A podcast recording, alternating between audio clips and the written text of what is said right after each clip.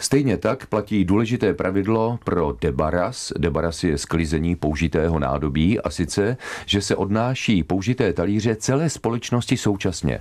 To znamená, že číšník nebo servírka nemohou odebírat talíře postupně lidem tak, jak dojedí, protože by to znamenalo, že jedni jedí a druzí na ně koukají a to je nepřípustné. Všichni musí mít eh, před sebou stále své talíře.